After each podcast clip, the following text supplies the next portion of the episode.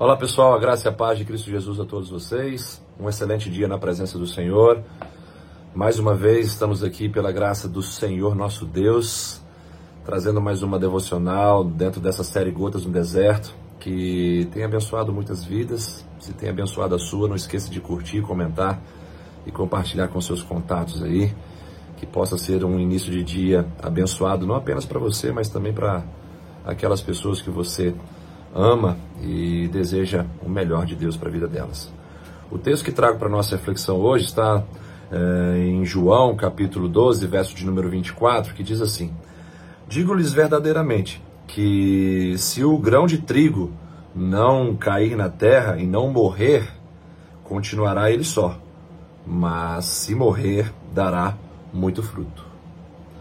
Jesus está deixando aqui para nós um princípio poderoso que ele mesmo experimentou.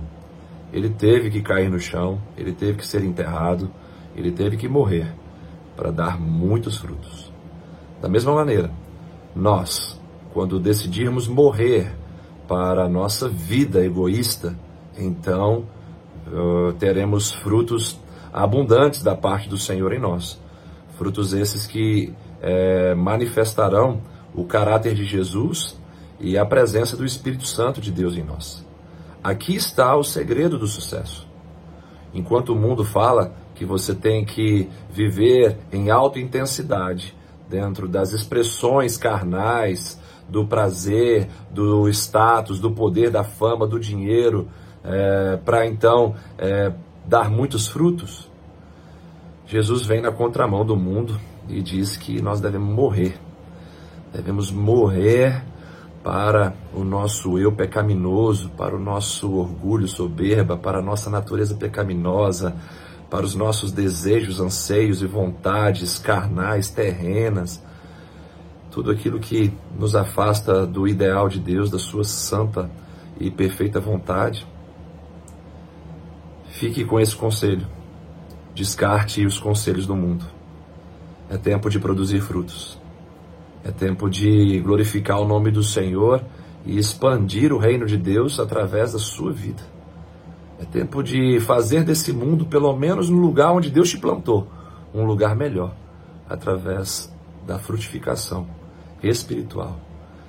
Onde vemos lá em Gálatas 5, 22 e 23, que o fruto do Espírito em nós, ele tem nove características. E esse fruto precisa amadurecer para as pessoas se alimentarem dele também, que é o amor, alegria, paz, a bondade, benignidade, a longanimidade, é, a fidelidade, a mansidão, o domínio próprio. Que as pessoas possam comer e beber desses frutos de Deus em sua vida.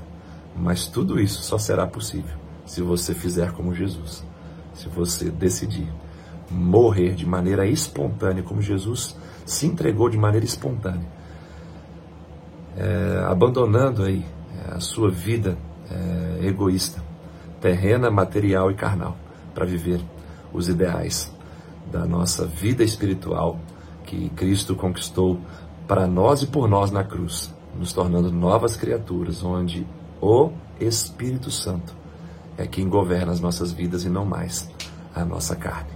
Que Deus te abençoe, um ótimo dia e um excelente é, restante de semana.